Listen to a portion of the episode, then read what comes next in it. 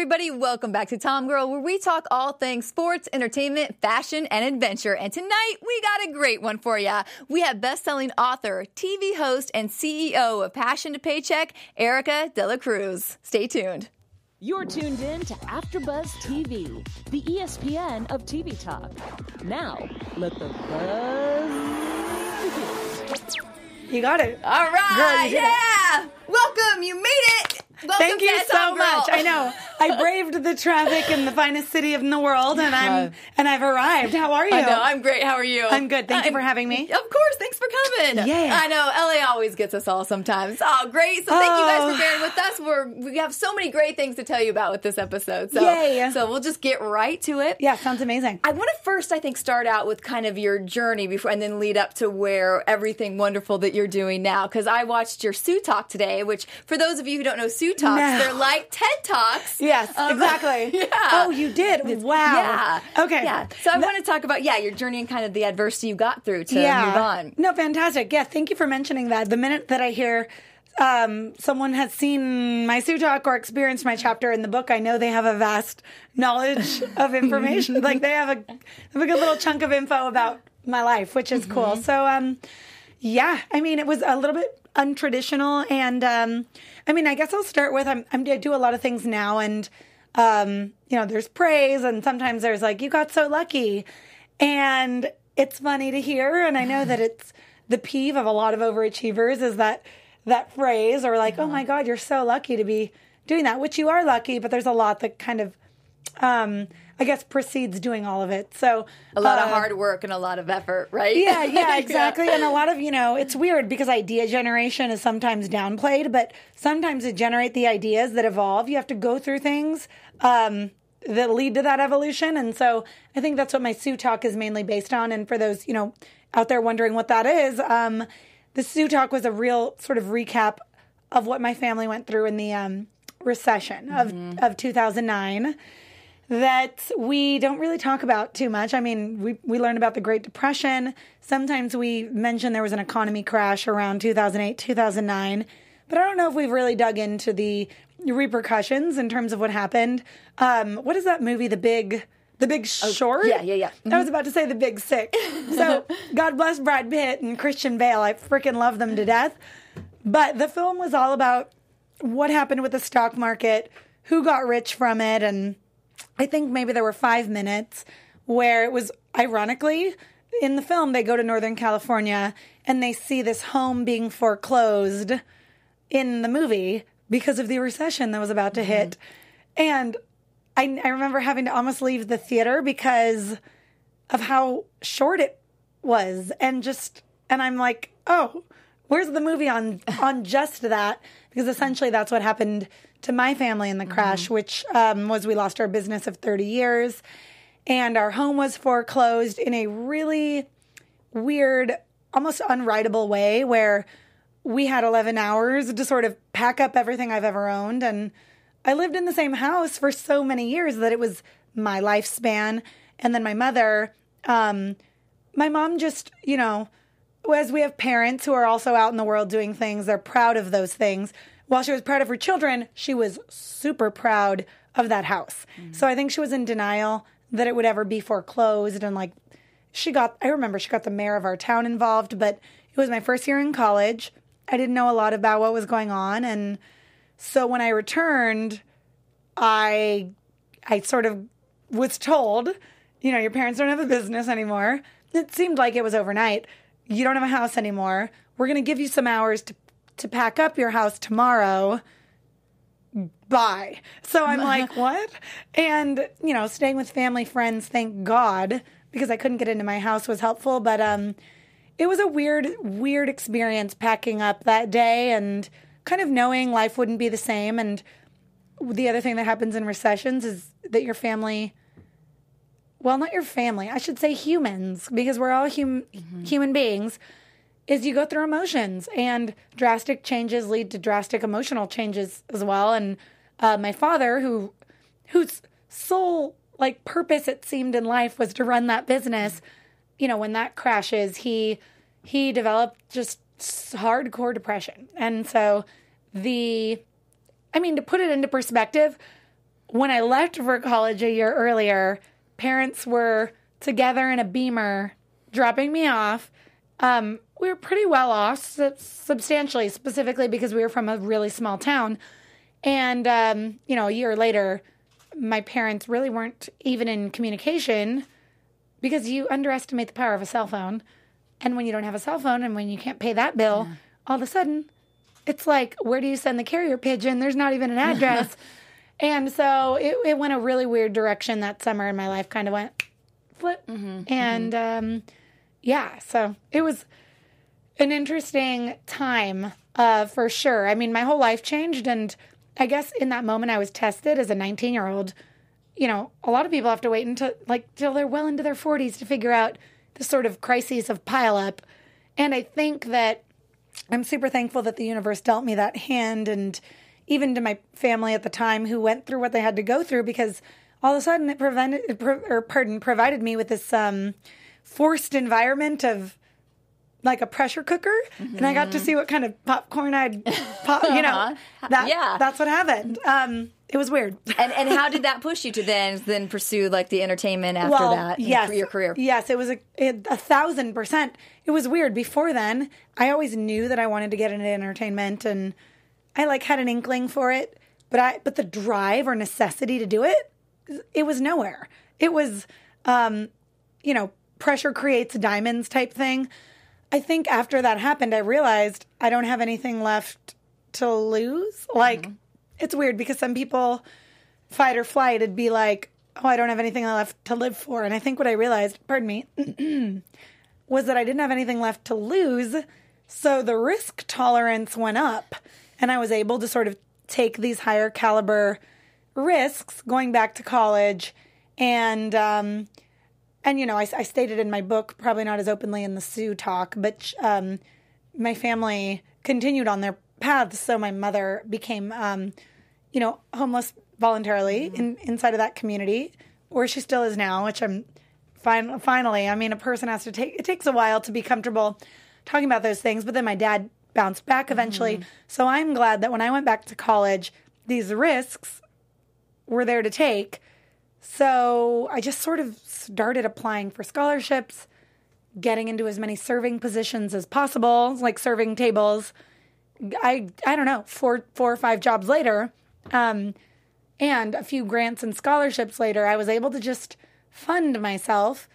Realized that the state was paying for my housing, and I could take as many free internships as I wanted. Which, ironically, those are a lot of the opportunities in the industry that get you to where you want to go. So, yeah, so it, it was it was so nuts, and it all culminated into me graduating and becoming the first ever uh, youngest, essentially the youngest female marketing director at Entercom Broadcasting. So I was corporate for a while, but I don't think that opportunity would have come without my this weird like work ethic I developed. I didn't have anything. I mean, I had no money. I had nothing. I had nothing. The other, um, we never got our stuff back. So when I, so when we packed up our home, few months later, they didn't know who to get a hold of to pay the storage units. And eventually, we have fun watching things like Storage Wars, but people don't realize like there's families whose items you're like bidding on, and so essentially that's what happened to my family. And um, all of my items were basically gone. A family friend uh, went back and was secretly, this is so crazy. You can't write this stuff, but secretly buying the items back and eventually told me. Um, and so I did see some of those things, but I literally went back to school with what I had in my car. To this day, that's what I still have, apart from some of the things she was able to buy back. And so, And one of those things was your grandma's urn, which your grandma was really close to you, and she, I thought that was such a sweet. yeah. Oh, you know what? Yeah. Thank you. do. I actually forget what's in that talk versus the chapter in the book. And yes, so yeah, and it's something I don't want. It's a little morbid, so I don't bring it up. Yeah. Sometimes publicly, unless unless the situation is there. But yes, it's one of the items that was sold, and I think it's such an important. It's so important for people to understand what this recession actually caused, which was a mm-hmm. lot of like a lot of crazy loss and transition abruptly for so many families out there. Like they took so much this isn't an exaggeration. People are mm. like, oh, she probably got to pick what she wanted to keep, and then what she didn't want was sold to the state and then repurposed at swap meets and flea markets. But no, I saw the stuff and then would never see it again, with the exception of Facebook messages throughout college of people randomly going to flea markets and they'd see my picture in a frame or something, and it would be like, is this what's going does your family run this lot? What's going on? I don't understand. Yeah. and you know or um i'll never forget i got a message that was like hey these these carvings on your uh on this kitchen table i swear to god they're ours from growing up. I think this is your table and it's like at a flea market somewhere in the damn state of california Yeah. so there was a little bit of that and uh, with that the the person going back to buy all of my things, who was my nanny from growing up, she's like my world. Uh, the book later would be dedicated to her and is. She eventually, like you just mentioned, found uh, a marble jar for three dollars at uh, a flea market, and you know asked asked what they wanted for it. And they said oh how much is the marble jar? And they said 3.99 and she knew exactly what it was. And it wasn't a marble jar. Uh, if, if you're ever out there wondering did i sell that? It was my grandmother's urn. So it was her remains. And i'll never forget that essentially that was the transition to her saying oh i need to tell erika that i'm buying all this stuff back because for a while she had said that she was keeping it from our old house because I would go visit her. She created this room for me near my hometown so I could go back like the other kids for summers. And then she was like, How do I explain? I don't know how I'm going to explain this one to her. And then, and it was so surreal. Oh my gosh. I still, wow, it takes me back to that, to that minute. And yeah, I remember her telling me, you know, I have something for you. She was, it was on my birthday. And I was so thankful. I don't know. It was just like, it was shock, but I really got to know what I was made of because every time I went into shock, I went into gratitude from the people who were there instead of depression for who wasn't. And obviously, um, you know, eventually it was like an aunt would call me and be like, hey, sweetie, just getting wind of what's happening. This isn't like a birth announcement or like, you know, an invitation to a party. I didn't call everyone and Yeah. my so my family. Mhm. exactly. So it it is weird to dissect how that happens, but you know, an aunt who really cared about me. It's like, hey, sweetie, I think on college campuses they have access to therapy, and I'm like, okay. And she goes, you know, whether you feel like this now or later, you should probably go. And it was just like, whoa, I feel so supported. So it was like at having nothing, I realized I had everything that I that I'd ever need. Mm-hmm. And then all of a sudden that was the drive. I'm like, there are so many people out supporting me. I want to show them that like I'm on board. I wasn't into fighting the help. I was into like I don't know, I'm like lovey by nature. I, I just loved them so much and was so blown away by them showing up that I'm like, all right, so I want to get these scholarships to show them I'm really in mm-hmm. it and I'm mm-hmm. working and I'm going to like make them proud. Like they're believing in me. And to this day, it's weird, but my motivation and drive for little things like um, I'm on I'm on the junior board of a film festival right now, and someone's like, you know, is that why in your spare time would you want to just be on the board? And I'm like, honestly, there's a gala kicking off the festival each year, and I'd love to be able to bring my family, I call them my family, and the people who have supported me to meet their favorite celebrities on occasion once a year. And that's the kind of access that's there. So it's funny how much drive that actually gave me. I don't know, I would have had it otherwise. Yeah. And- Yeah. And, then how did that, that turn then into your like entertainment reporting and what, what were kind of the steps of your career? Right. So the steps where I got this crazy, unheard of position um, as the marketing director. So if you're in corporate, a director is like a position that's usually waited on. And I was 23, got this marketing director job, staff of 11, and a corner office, and everyone's like, "You're not leaving." But I knew, no, like I I, life is short. You could lose everything tomorrow. I knew I was leaving at a point, and so I stayed for about a year, a year and a half. But at the year point, I knew that I was sort of transitioning out, and um, what ended up happening is I I was hosting a lot. I mean, I was entertainment reporting for a late night show. Uh, the full time job was in broadcasting, so I was already sort of in the industry, and um, started hosting Fashion Week. And then what happened was, oh my god, this is so crazy. yeah, what happened was, I was I left my full time job. I was coming to Los Angeles. I worked with a few networks out here already, and I was scouted by Connected Women of Influence. They said, you know, we have these Sue talks. You would be the first sort of millennial to give one, um, but we'd like to aim toward a younger demographic. And I showed up on day one because they, they put you through rehearsals so that it's a polished speech.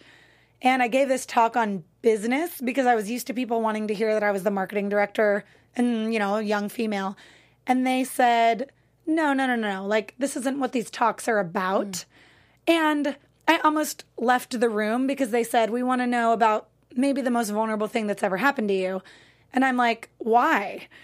So that's when I finally started speaking more publicly about what I had been through. And from the Sue talk, this is the crazy part. From the Sue talk, um, my now business partner uh, watched it, or maybe was in the audience that day. There was uh, something, and he happened to have co-published the Chicken Soup for the Entrepreneur Soul books with Jack Canfield, and it was it was like the universe. He said, "I watched your Sue talk.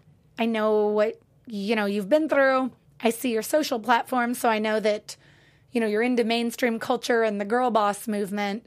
And I want to put out something similar to the Chicken Soup series for young female entrepreneurs. Thus came Passionistas, uh, which was the book that I put out. Um, did extremely well on Amazon in 19 different categories. So it became a bestseller. And all of a mm-hmm. sudden, I was like the one heading it up and on the cover. And I'm like, huh? So it was really surreal. It was nuts. Tell people who maybe have not seen read the book yet, and Yeah. you all need to get it on Amazon. Yes. About how you because there's so many women in there with so many great stories. Yeah. So how did you go about finding all those women and getting them to be Yeah. vulnerable and share? Totally. So essentially, what we wanted to do was he had heard me share so vulnerably that, and then I became passionate about it. Huffington Post after that did a whole feature on my story and everything else, and I realized like, whoa, vulnerable conversation is the access to everything I'm ever going to want. All the connection, the real impact. I started realizing that was the key. And it wasn't all about what was on my social media platforms, even though I, a part of me enjoyed that. The juice was in my vulnerable sharing. So we decided, you know, with the publishers and the editors that they wanted to recruit, you know, 30 of the top producing female millennial entrepreneurs, personal brands, um, it, it didn't matter what they were running. So, like some YouTube channels, products, uh, personal brands. We have the CEO of We Rule at the time, um, founder of the Find Guru, like so many incredible women. But the prerequisites were each wrote a chapter. So, it's a compilation book. If you are familiar with the chicken, chicken soup books, each chapter is a new story. And the prereqs were you cannot share anything that's readily available on your Instagram feeds. We want to know what the real talk is. Like, we want to know what's actually happened, you know, whether that's a failure, a loss, something that you've been through. And so the book, it's called Passionistas Tips, Tales, and Tweetables from Women Pursuing Their Dreams. Um, in fact, I should have a copy. My publicist is going to kill me. oh my gosh, we've got to switch because I literally have one um, for you. Okay. yeah. It's, um, so yeah, anyway. So, So I like, is it in here? no, Or you're just- oh, no, I know it's literally at home, Oh, and because you I forgot have the my t-shirt. shirt. See, This this is the meant- craziest yes, thing. exactly. We'll so we have exchange. we've got to exchange. I'm sending it Uh, to you. but everybody, you can get her book on Amazon. You can also right away read it on Kindle because I was on the airport coming back to, Oh, or your plane this weekend, and I was just easy to Yay. instantly download it and start reading it. So there we you go. Amazon, yes, Kindle, uh, Barnes and Noble. It's on everywhere. It's everywhere. Um, so yeah, so that was the the real pivot. Now, what was your work involved in that? Did you go like research and find who you wanted to include? Did he help you out with that? How was yeah, so I think that he understood that I was immersed in this world of, um, like you can't explain it, but when you're in the industry and you're on Instagram and you may be doing some celebrity type stuff, you know a few people already in your network who are up to big things. So I sort of started there. And then I realized that there was so much interest, we actually opened up applications.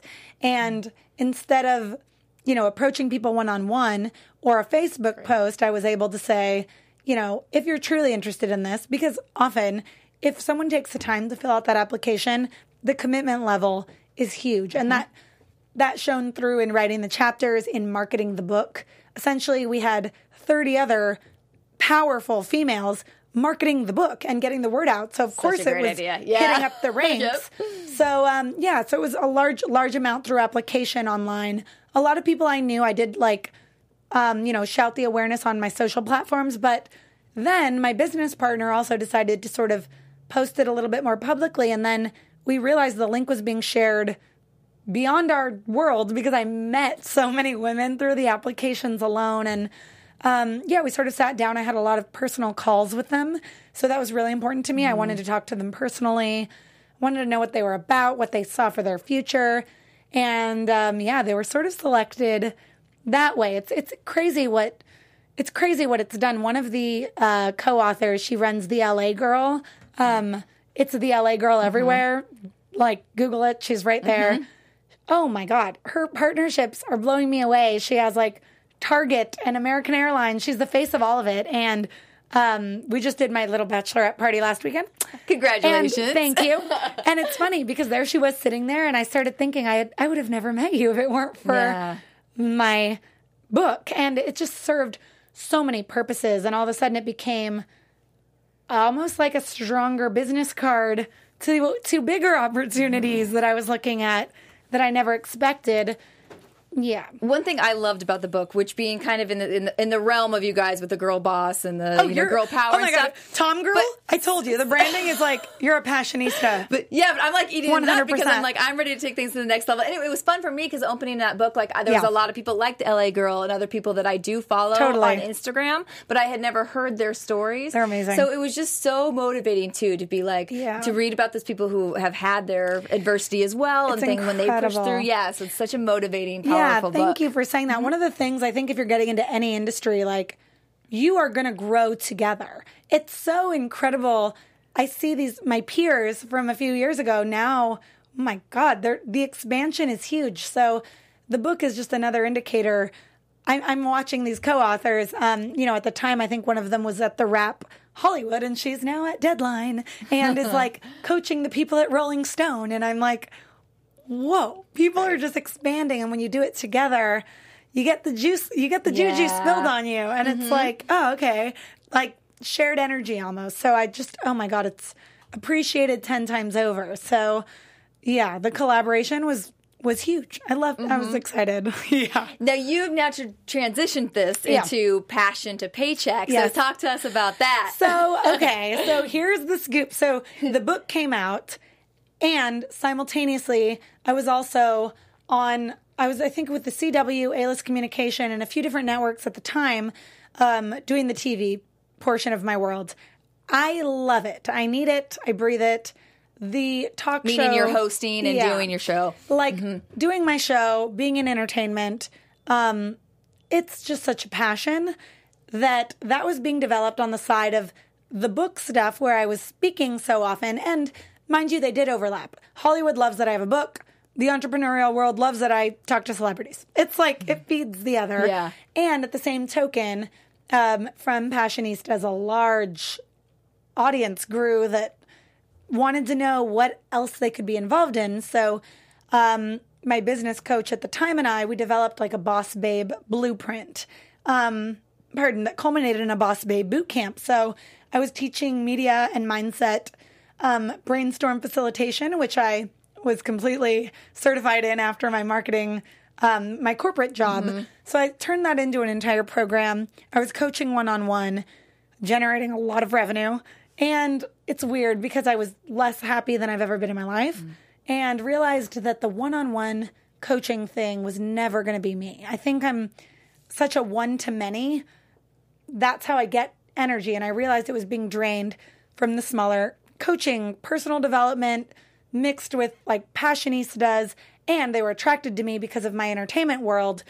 But what I did realize was at the end of each program, we did a live event for about 12 girls, like high end program who I was coaching, loved the live event part. Mm-hmm.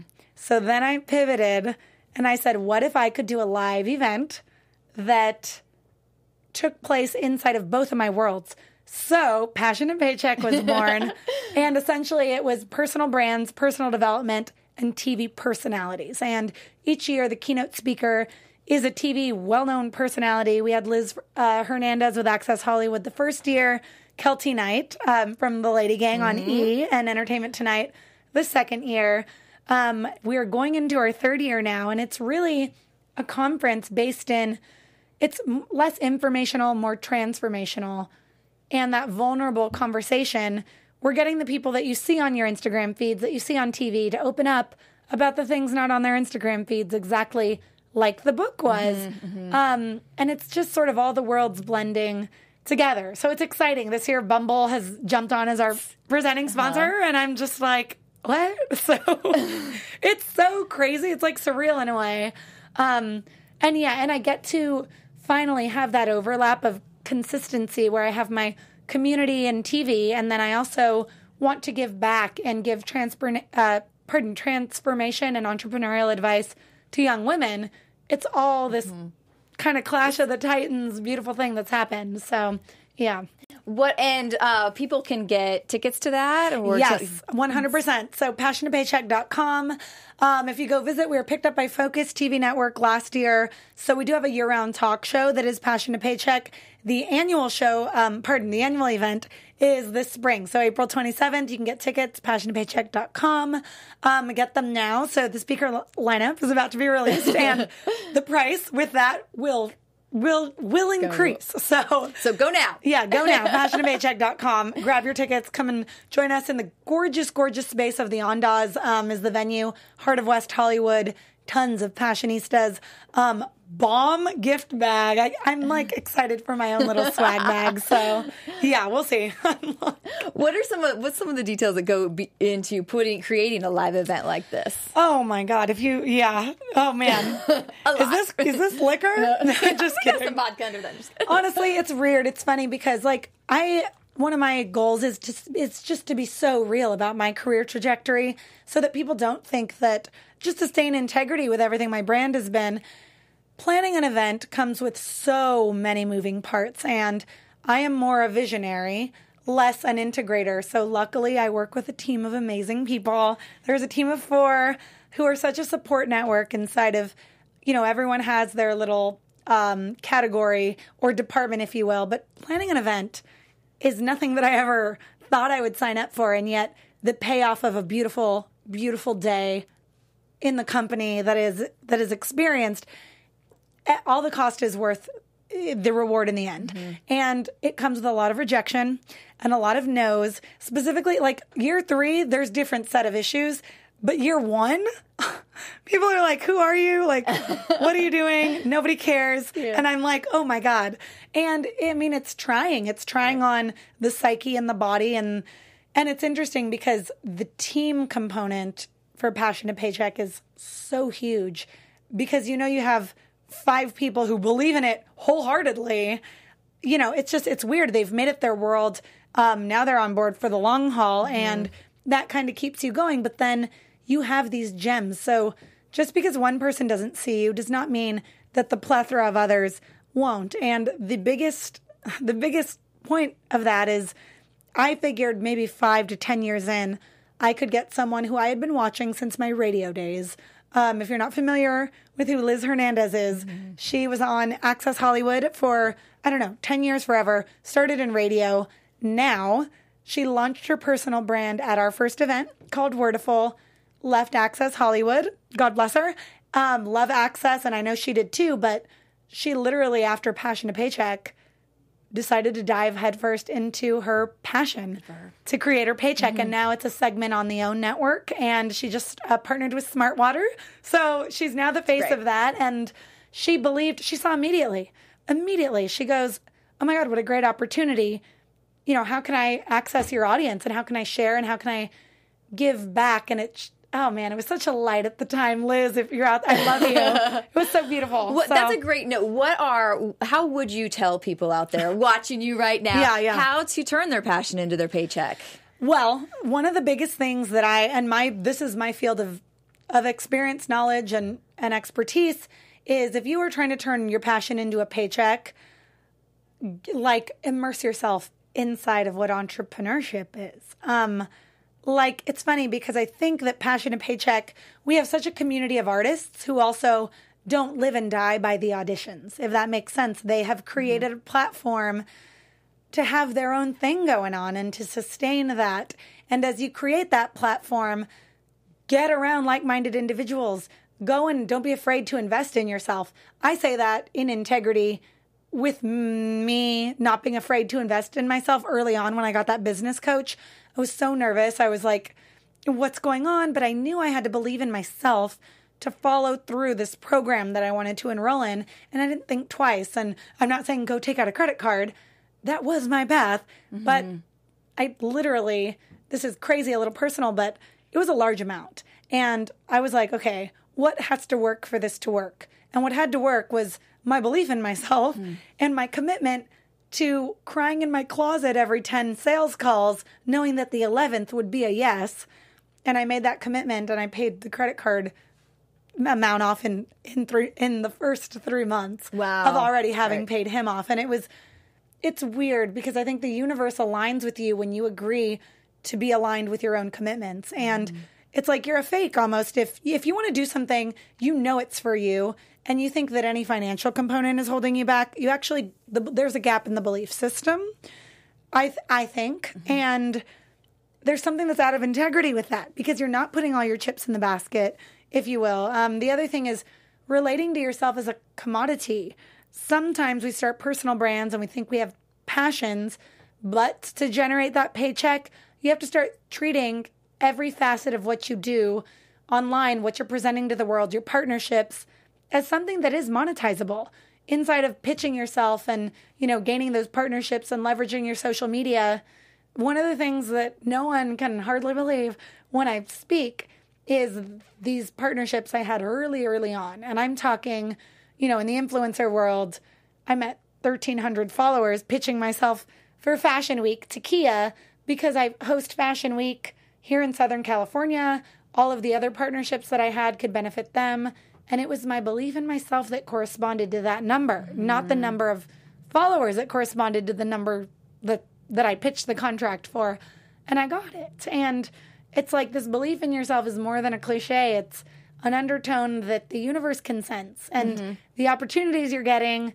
Look around, and depending on what they are, you can sort of gauge your commitment level to yourself, like through the ebbs, because the flows are there. The ebbs, you gotta be like, I still know who I am. You know. So you just said you pitched yourself, which I want to talk about that too. So Yeah. what are some of the business steps you took that did sep- sep- sep- sorry separate you from the rest, like by taking those chances, like pitching yourself, Oh, yeah. or what are some other things Oh, that ab- you did? Absolutely. I mean, pitching myself was a huge component because so many people wait till they hit that like Mm-hmm. 10 10k number on their social platforms and I was like, I don't need that.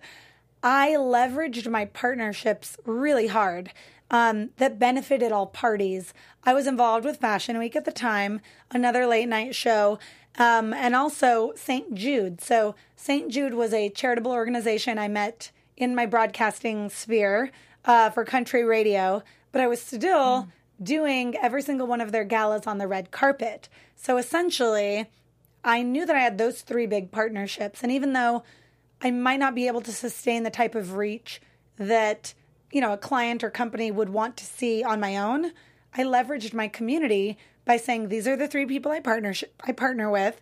This is how they could leverage their social platforms. And if I have Fashion Week tweeting out a photo of what I'm going to wear for this hmm. event, St. Jude already already posting whatever footage we're you know, putting on for the event. And I cover entertainment, which I could so easily weave in your brand to. Then all of a sudden you have ad space, a social media spend, and, you know, a partnership with all these brands. So I would go to them and say, you know, do you want to fund this uh, video? Do you want to fund this segment on behalf of this organization in partnership with all of the rest? And all of a sudden, I didn't have to start small um, inside of that. So leveraging the community, I feel like that was a big, that was a huge step in realization in the game. Was who do you know that you can collaborate with to pitch the grand scale, and you don't have you don't have to wait for that. Like. Mm-hmm you know, okay it with your partners or whoever to whoever else you know, but make sure it benefits all parties. And then the other component was this I have always if I was going to ask people to coach with me, I wanted to be in integrity coaching with someone else. And the reason I can ask people, the reason I could ask people to enroll in my high-end program, which was not cheap, and the reason I could have, you know, 12 clients at a time was because I had already paid for that type of program. I'm in complete integrity with what I'm asking you to do because I've done it myself. Mm-hmm. So, making sure that I'm always, even with Passion to Paycheck, there's always a transformational aspect. It's not just going to listen to successful people on a panel, there's vulnerable conversation. You're meeting these people on television, but there is a component that is so interactive and allows you to open up and evolve I need to make sure that I am evolving as well. So, keeping yourself while turning that passion to a paycheck enrolled in programs with coaches, with mentors, whatever it looks like to sustain whatever you're given back, if that mm-hmm, makes sense. Mm-hmm, like mm-hmm. Fueling yourself, then you're then you have nothing to hide. Like so many people are like, what if they find out I'm a phony? Which is just a mind trap that doesn't actually yeah. exist. But to go the extra mile and actually be keeping what's between your ears, savvy with what you need to deliver is a huge component, I think, inside of it actually landing and mm-hmm. being successful. Mm-hmm. I think. So. Were there any things that you learned that you're like, oh man, I wish I, you know, knew that earlier on? Man, I'm like, yeah, yeah. I feel like one of the biggest things was titles. I was so young that they're like, you're a director. I'm like, I'm a director. but I was also on the air part time for the radio stations. And I remember two years in asking someone I trusted, like, hey, do you think it's okay if I start calling myself um, an on air personality? Because I am doing the shift during the week. And they're like, are you kidding me? Like, girl, no one, there's no timeline. No one's going to write you or send you the email that you can officially call yourself something. I realized that that held me back for a while. Pardon, was not claiming and naming what I was mm-hmm. doing. You know, so many people are like, I'm trying to become a an actor. No, you're just an actor. Like that credential's mm-hmm. not coming for you. Mm-hmm. Um, and in a lot of respects, the people who are up to things, you know, I'm a I'm a struggling artist, whatever it is. I'm just an artist and I'm thriving in my life type thing. You don't have to sell a piece to call yourself what yeah. you are. And it definitely changes your mentality oh, because I, have been that person. And it's yes. like if you don't step into it, you're you're not going to see the yes. goals that, that, that, you want to achieve. Well, well, no, I could talk to you all day long because there's so much I want to pick your brain for. I know we're just about out of time. Yay. Before we go, I want to do a speed round. Oh yeah, real quick, and Let's just ask it. you a couple questions. It's a little quiz about what kind of Tom girl you are. So, Ooh. so I would you Tom choose? Girl the brand. Okay, okay. I'm gonna pick her brain on how she can make me grow this brand. Yeah, baby. anyway, come to, right. oh my god, you're coming to Passion to Paycheck. So for everyone watching, Tom Girl will be there. Let's figure this out. about it. Tell you guys JJ all what she says. House? Yeah. Okay. Cool. Okay. Cold beer or spicy margarita? Mm, scotch. That's even better. Ocean or the mountains? Ocean. Favorite sport? Dan- Beer pong, dancing. I'm not very athletic. those, both, those both count. They count. Your best beauty hack? Um, pay someone else to do it. Go to outfit. Um, leggings, unless I'm on a carpet, then a gown. um, your favorite motto or words of advice? Uh, you can never be overdressed or overeducated. And are you a passionista, fashionista, tom girl, or all of the above? Oh, I'm so all of the above. yeah, Is that job. the right answer? Yeah. I love it. Yeah, baby. This was such a blast. All right, thank you so much for coming. I appreciate you taking the time Thank and you. good luck with everything. Tell everybody one more time where they Yeah. can get tickets to Passion to Paycheck and how they can follow you. Totally. So passiontopaycheck.com. Follow along at Passion to Paycheck. And then my personal platforms are all at underscore Erika De La Cruz. All right, Yeah. guys, that's it for tonight. Thank you so much for joining us. We'll see you again here. We'll see you here again next week. Bye bye. Perfect. Our founder, Kevin Undergaro, and me, Maria Menounos, would like to thank you for tuning in to AfterBuzz TV.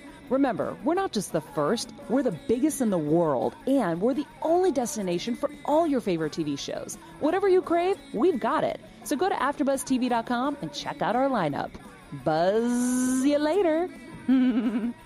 The views expressed herein are those of the hosts only and do not necessarily reflect the views of AfterBuzz TV or its owners or principals.